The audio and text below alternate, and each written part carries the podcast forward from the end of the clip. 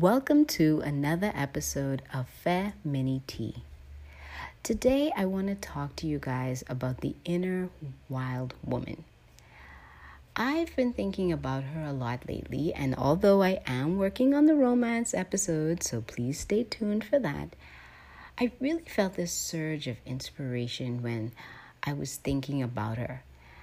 For those of you who don't know, the inner wild woman is that part of you, that, that most feminine part of you that just wants to roam free and unrestricted by society's rules and ideas of who we should be.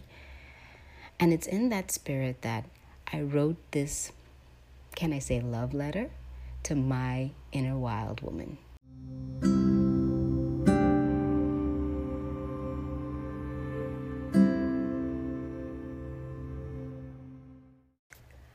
A Love Letter to My Inner Wild Woman by Deidre Smith. I hear her seductive song calling me to be free, to let my hair wildly dance with the wind. I have flashes of her running barefoot in the rain, laughing loudly with arms open wide.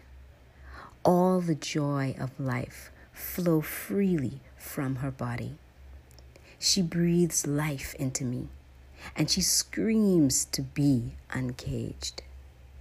Do I dare? Should I allow her to overtake me? Let her song sing to the top of my lungs? Let her twirl and spin while allowing her love for life be seen fully? Be seen without fear or embarrassment, completely unapologetic about her wild ways, her wild ideas, her wild moves. I hear the seductive song of my inner wild woman calling me to be free. Should I listen?